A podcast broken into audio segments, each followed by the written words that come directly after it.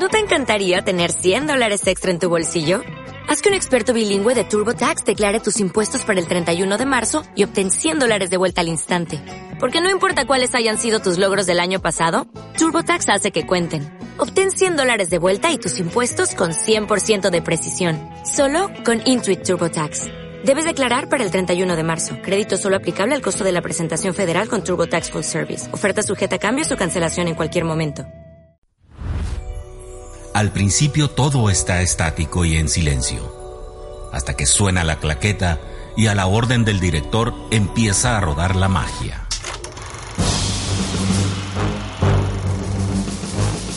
Desierto Cine, cine en corto o en largometraje, cine local, cine del mundo, el cine que fue, el cine que es y el cine que vendrá.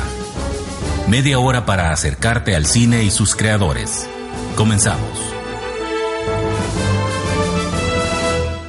Muy buenos días, estamos en este viernes 20 de abril, muy felices de empezar en nuestro programa de Desierto Cine, que pues tiene como la temática presentarles todo lo relacionado con el cine hecho en Sonora. Les habla Luis Pablos y estoy acompañado de Guillermo Murguía. Hola, buenos días, un gusto de estar nuevamente en Desierto Cine, en esta media hora, hoy con mucha sed de cine. Con muchísima sed de cine. Sí. Bueno, ahorita vamos a ver por qué empezamos con esa frase. Pero primeramente, como siempre, recordamos nuestros métodos de contacto. Nuestro teléfono 250-4147, extensión 114. Y en Facebook y en Twitter nos pueden encontrar como Desierto Cine, El Cine de la Casa y la Red Estatal de Cineclubes, ¿verdad? Así es. Ahí mismo también vamos a estar publicando la programación, ¿verdad, Guillermo? La programación que tenemos en las redes estatales cineclubes, claro que sí. Exactamente. Y hablando de ello, voy a platicarles sobre el cine de la casa, que tiene ahorita el ciclo de cine, 2 festivales. En la primera quincena habíamos empezado con el festival Contra el Silencio de Todas las Voces, y en esta semana empezamos con la antesala al Festival Internacional de Cine en el Desierto. Ayer comenzamos con la película Gasolina de Julio Hernández Cordón, y este mismo viernes a las 7 p.m. vamos a presentar otra película del mismo director llamada Marimbas del Infierno, para que pues agenden esta fecha, viernes a las 7 p.m. en la sala Alejandro Parodi, con entrada completamente gratuita. Pero también, además de nuestro cineclub del Instituto Sonorense de Cultura, también tenemos otros cineclubes que tienen programación, ¿verdad, Guillermo? Claro que sí. Para hoy miércoles tenemos la película 1984 en el cineclub, Arte Cinema Club, esto en Nogales a las 6 de la tarde. Igualmente la película Prisioneros en el Club Cinefilia en la Biblioteca Jesús Corral Ruiz en Ciudad Obregón a las 7 de la tarde. Mañana jueves en El Paraíso no existe el dolor en la Biblioteca Rafael B. Meneses a las 5:30, ubicado en Garmendi, Tabasco, Colonia Modelo, cineclub Cineclub Imagínate de Inca. El viernes 22, en el Corazón del Mar, también en Arte Cinema Club, en Nogales, a las 6 de la tarde. Y el viernes continúa el ciclo de Matrix, esta vez en Matrix 3, en el Cineclub Canterápolis, a las 7:30, que está ubicada en Portal del Pitic, en Avenida Cantera, número 15, por allá por el Camino del Seri. Y el lunes 25 continúa el ciclo Hayao Miyazaki, que inició el lunes pasado en la sala de cine Alejandro Parodi con la película El Increíble Castillo Vagabundo a las 6 de la tarde. Este es un ciclo especial para los niños. Exacto. Pues de hecho que vamos a tener la función de mi vecino Totoro, ¿no? Así que es. Que estuvo a reventar. Arrebatado hasta más de 90 personas. Sí, a ti tocó estar ahí, ¿no? Así es. Pues bueno, ahora sí, como les veníamos más o menos diciendo desde el principio, tenemos set de cine, y esto es porque en el día de hoy tenemos a un invitado muy especial que viene a hablar de la programación del Festival Internacional de Cine en el Desierto en esta 6ª edición. Él es Fernando Álvarez Rebeil. ¿Cómo estás, Fernando? Hola, muy bien, muchas gracias por recibirme aquí en su cabina. Muchas gracias y un saludo de entrada a todo el auditorio de ISC Radio. Perfecto. Pues es un placer tenerte aquí para que nos platiques sobre esa programación que tengo entendido que desde el lunes, o sea, desde antier ya está en el Facebook y en las redes sociales, ¿no? Así es, se publicó en www.ficd.mx y bueno, la liga de esa página se estuvo promoviendo en el Facebook y en el Twitter. Ahí, si ustedes ingresan a esa liga, podrán ver la selección de los largometrajes del festival. Aún falta por publicar la selección de los cortometrajes, sí, y así como las conversaciones en el desierto, que es un espacio que tenemos de reflexión y diálogo.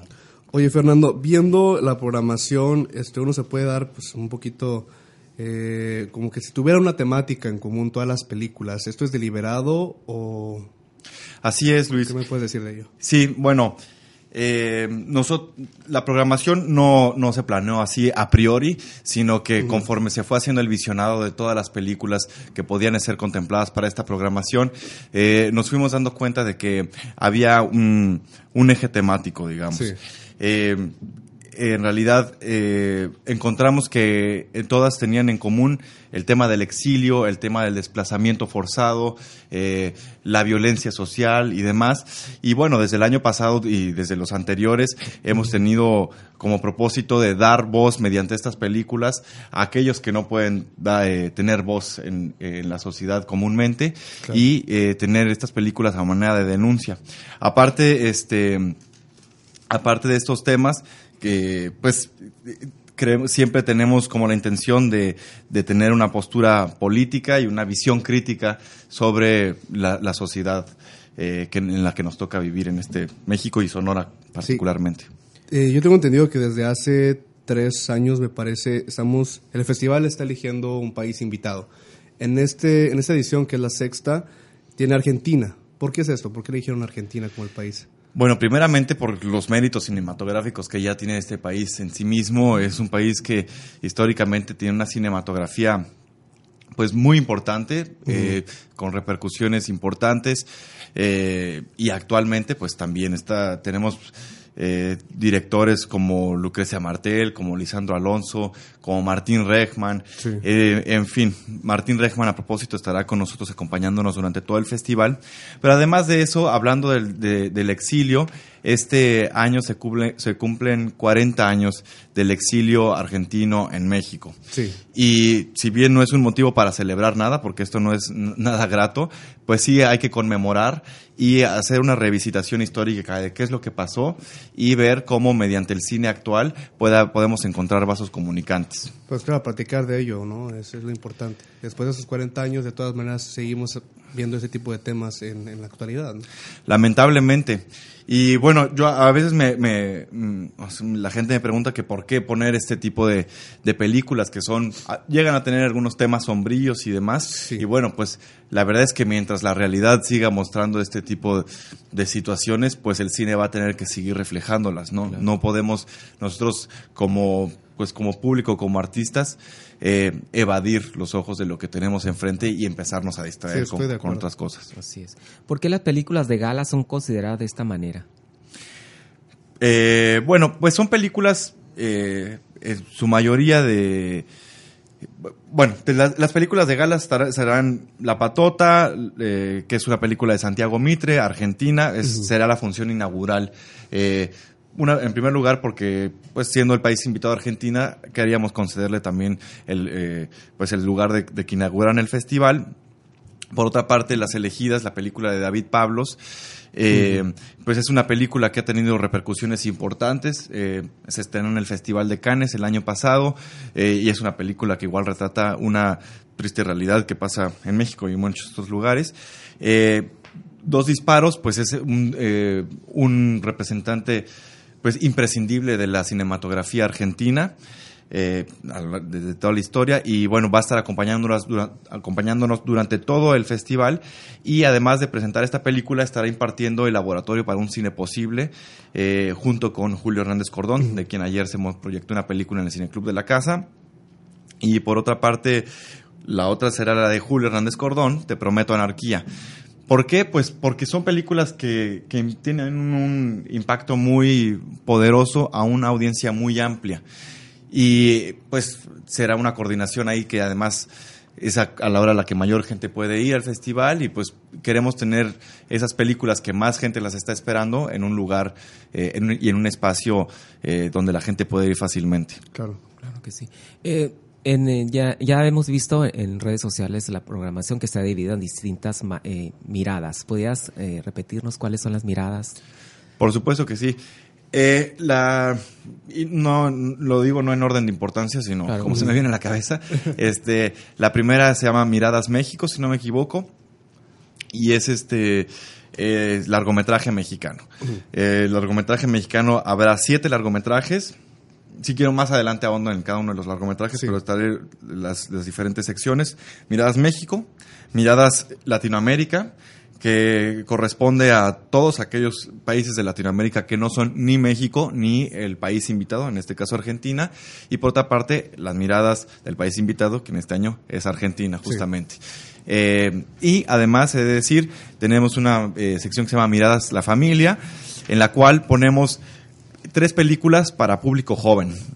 Y decimos joven porque antes se solía decir infantil, pero creo que no deberíamos de catalogarlo así con esos límites de que es para infantil como niño, sino también dar mayor amplitud, aparte de que una de esas películas creo yo que tendrá una mejor incidencia si los espectadores son jóvenes de cierta edad para adelante, es decir, no niños tan chiquitos.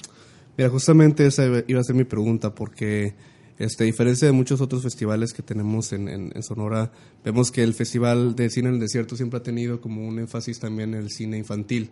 Uh-huh. En este caso, pues cambia un poquito porque ponen este documental animado, que me parece que es Pequeñas Voces, se llama. Así es. Sí, quería decir más que nada, ¿qué tan importante es el cine infantil para el festival? Fundamental. Nosotros reconocemos que uno de las principales misiones de este festival es la formación de públicos, definitivamente, sí, ¿no? No podemos evadir al público. Cuando nosotros hacemos un festival de esta naturaleza, pues queremos hablar a la sociedad con nuestra programación. Claro. El público, los niños y los jóvenes, pues, o sea, desde ahí empieza una cultura de una educación al espectador. Y no solamente entender que se va al cine como una forma de entretenimiento y distracción, sino también como algo de educación, conocimiento del mundo, reflexión, y también como de un bonito punto de encuentro para encontrarse con otras personas y tener vínculos en común. Sí, tienes toda la razón. El año pasado era puro de Chile, pero ahora me parece que la sección infantil está constituida por más países, ¿no? No más por Argentina. Más bien no tenemos ninguna película argentina, ¿no? De los niños no. Habrá 3 películas. Una de ellas, como tú mencionas, es Pequeñas Voces. Sí.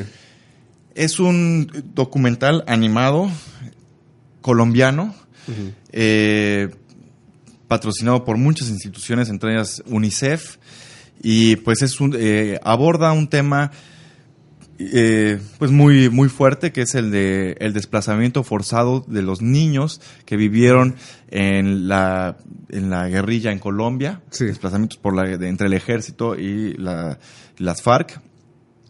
Y bueno, este documental tiene la particularidad de que fue dibujado, o sea, los dibujos que hicieron los niños después fueron animados. Y okay, pues, y así es lo que nosotros vemos en el documental. Y aparte de que las narraciones, o sea, la historia fue escrita por los niños y se narra por los mismos niños. Okay. Entonces, eso es una cosa muy especial. Luego tendremos Anina, que es una película uruguaya que ha tenido un impacto muy fuerte. Por poner un ejemplo, ha sido la película latinoamericana con mayores espectadores en la Cineteca Nacional de la Ciudad de México.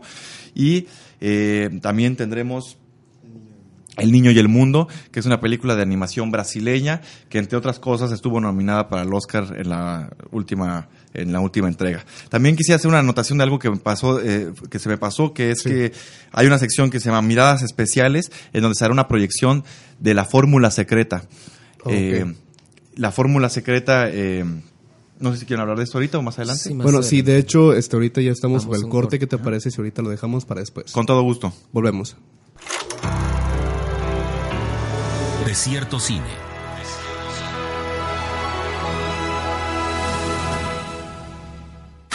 En abril, el Cine de la Casa presenta Ciclo de Cine, 2 festivales. Contra el silencio de todas las voces y Festival Internacional de Cine en el Desierto. Todos los martes y viernes de abril a las 19:00 en la Sala de Cine Alejandro Parodi en Casa de la Cultura de Sonora.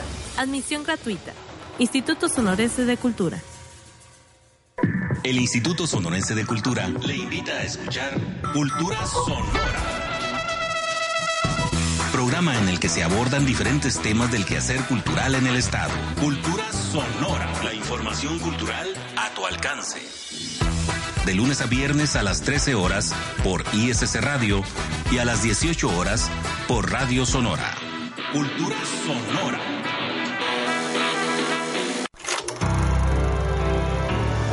Desierto Cine.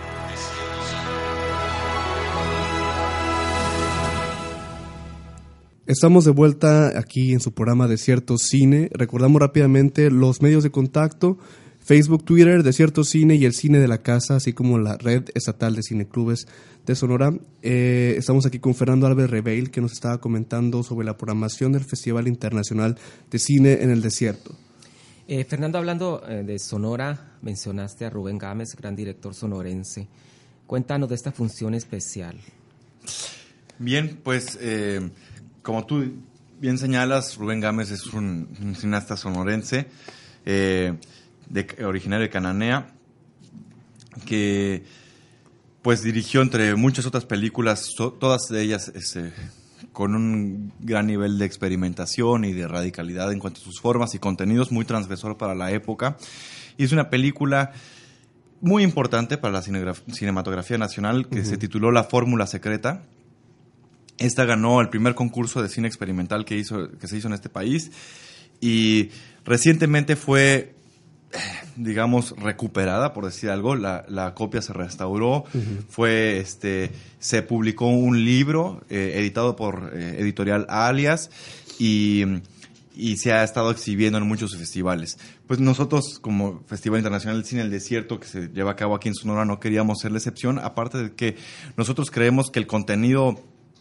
insisto, tanto formal como en el fondo de esta película es muy, muy importante, porque además ha inspirado para muchos de los cineastas que nosotros ahora estamos programando con sus películas actuales.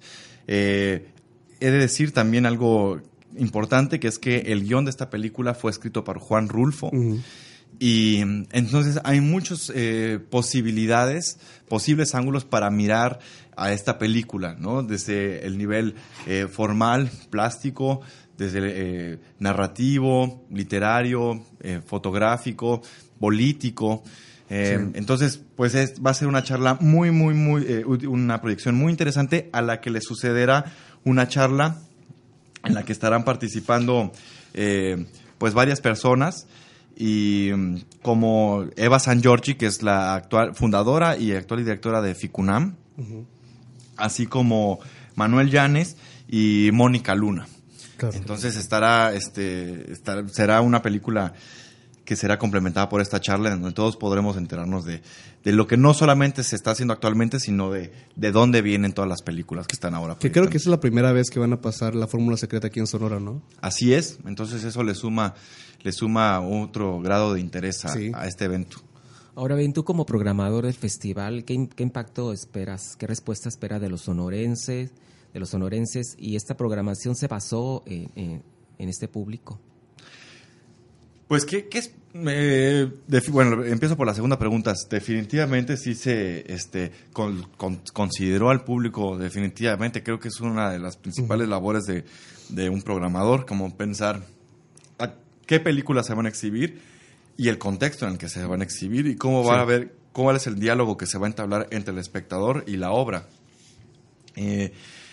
Yo creo que uno de los cometidos de este festival principalmente es llenar un vacío, y están eligiendo películas que jamás podrían ser exhibidas, o sea, que es muy, muy, muy difícil que se hubieran exhibido de otra manera, digamos, en pantalla grande en este estado, lamentablemente, ¿no? Nosotros qué más quisiéramos que tener esto reproduciéndose por todas partes, pero como no es así, nosotros aprovechamos este momento y aprovechamos proyectar películas que además reflejan en buena medida también, con variantes, a lo que sucede en este estado, sus inquietudes y temas que te pueden perfectamente extrapolar a lo que está sucediendo actualmente.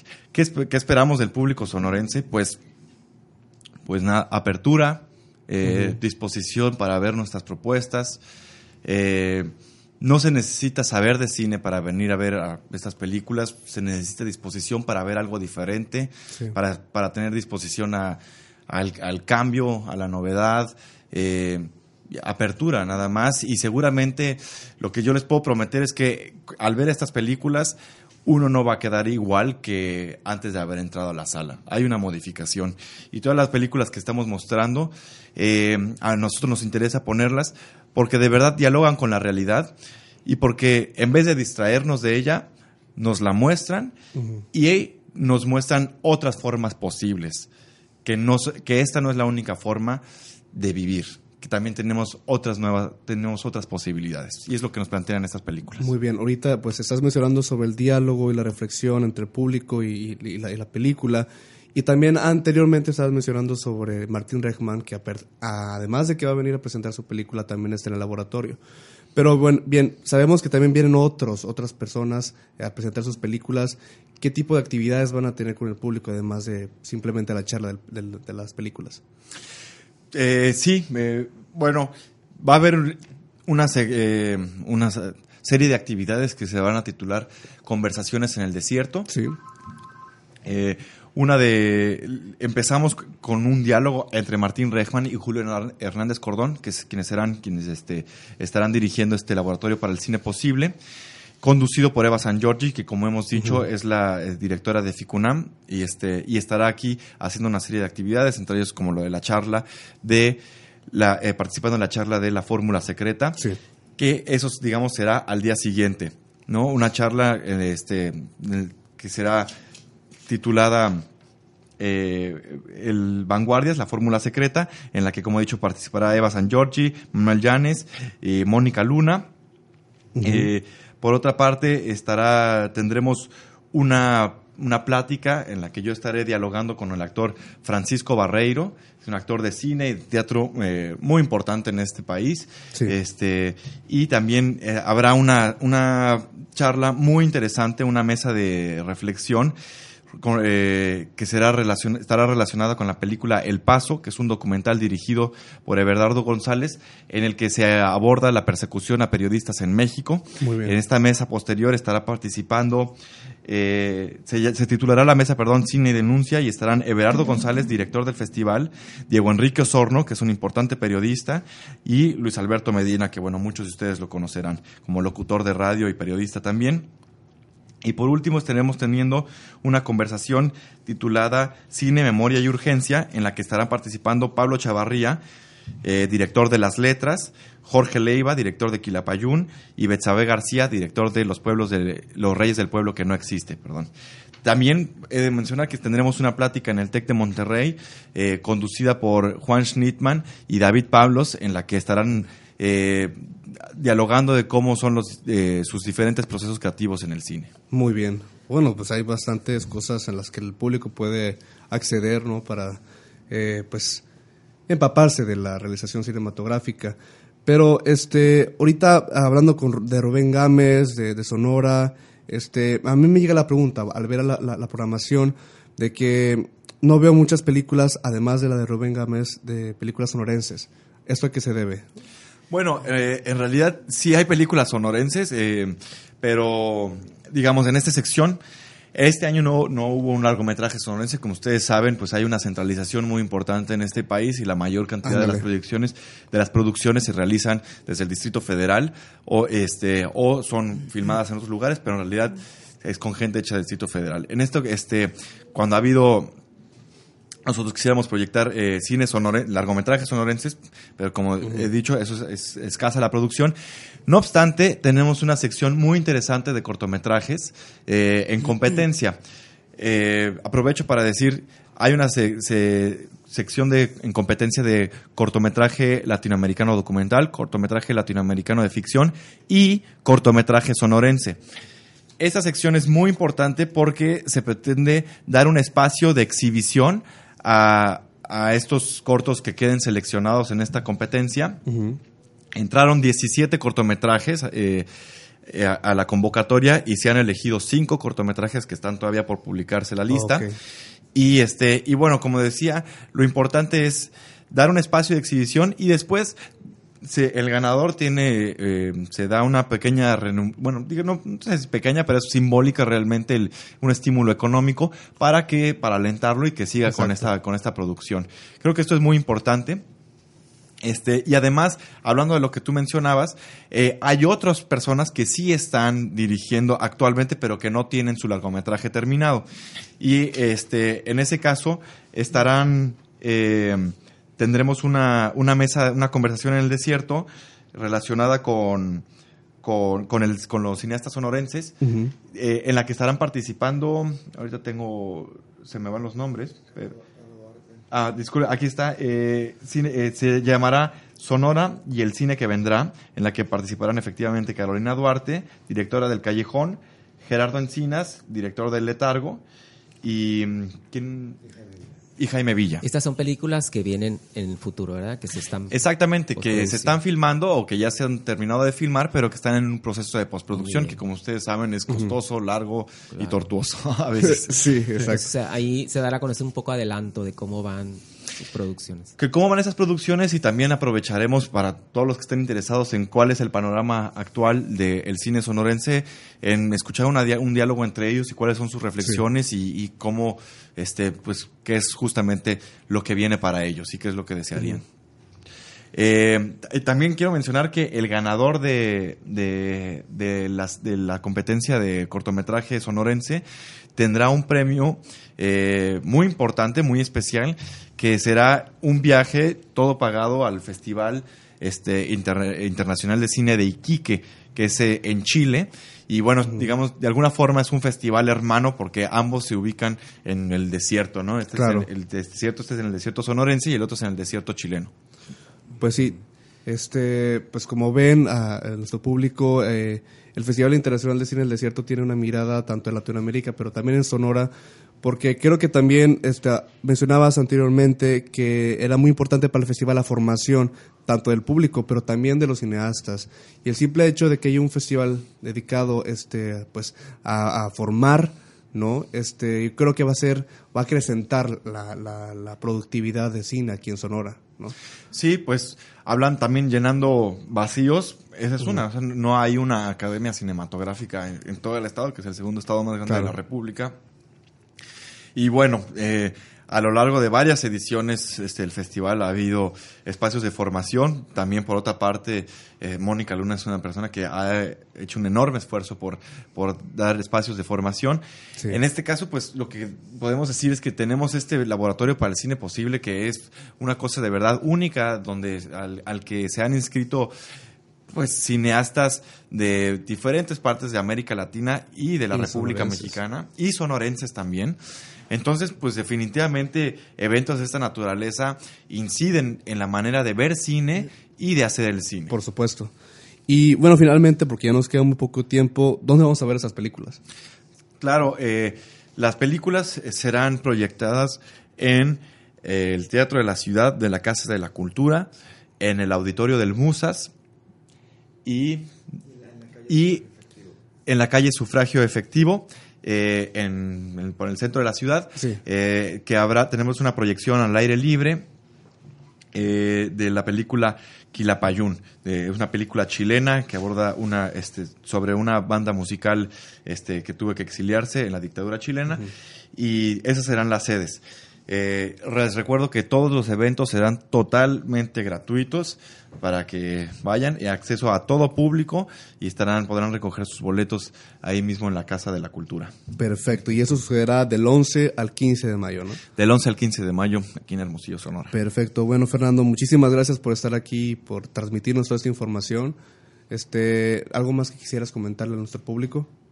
Que vengan, que difundan este evento, que los que les gusta el cine vengan, y los que no saben si les gusta el cine todavía, que vengan pues y que prueben.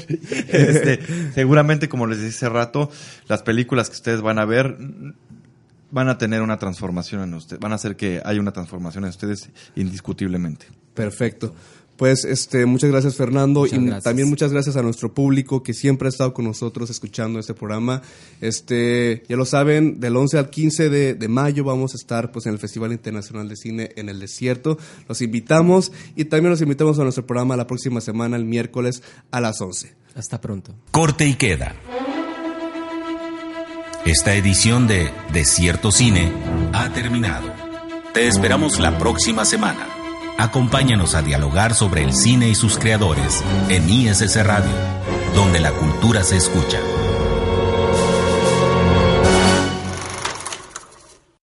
O'Reilly Auto Parts puede ayudarte a encontrar un taller mecánico cerca de ti. Para más información, llama a tu tienda O'Reilly Auto Parts o visita O'ReillyAuto.com. Oh, oh, oh, O'Reilly Auto Parts.